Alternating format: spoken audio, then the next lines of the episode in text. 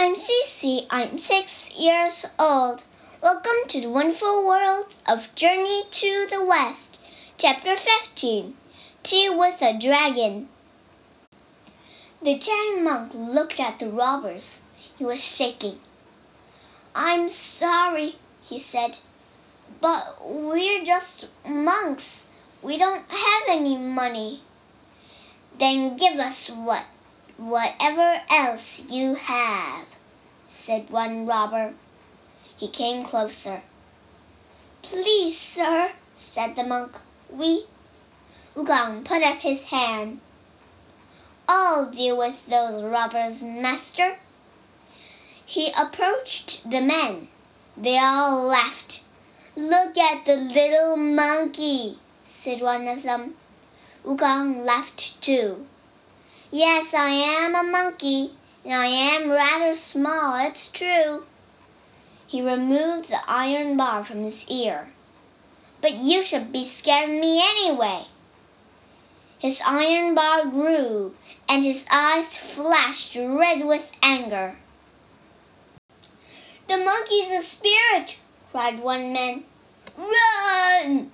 cried another. The robbers tripped over one another trying to get away. Wukong raised the iron bar ready to strike. Stop, Wukong! cried the Tang monk. Don't hurt them! Wukong turned around as the men ran away. Why not? he asked. They were going to hurt us. A Buddhist monk never hurts people, said the monk. I would rather get hurt than hurt someone else. Wukong laughed.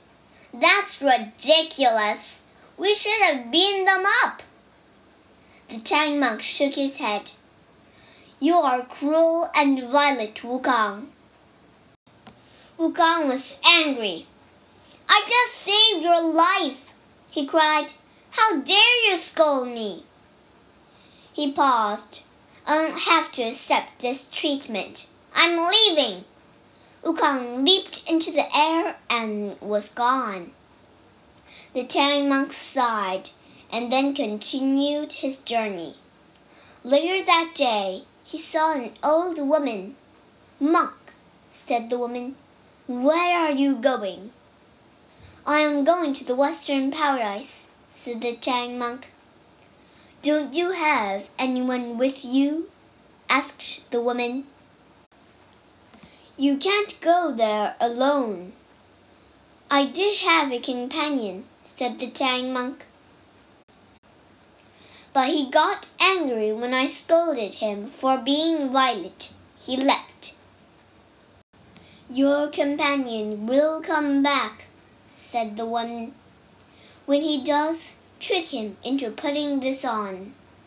She pulled a metal headband out of her bag. Whenever he misbehaves, recite the tight headband spell. The old woman whispered the magic spell to the Tang monk. Thank you, said the Tang monk. But how did you? There was a flash, a bright light and the woman rose into the air. The Bodhisattva Guan Yin! cried the Tang monk. He got down from his horse and bowed. Meanwhile, Wukong sat in the palace of the Dragon King of the Eastern Sea. He and the Dragon King were drinking tea. I hope you've learned from your punishment, said the Dragon King. Yes, I have, said Wukong. I won't cause any more trouble for the Jade Emperor. The Dragon King sipped his tea. What will you do now? I was traveling west with a monk to get scriptures from Buddha, said Wukong. I promised Guan Yin I would do it. The Dragon King smiled. That's wonderful. Wukong shrugged. Yes, well, I'm not doing any anymore. The Dragon King put down his teacup. Why not?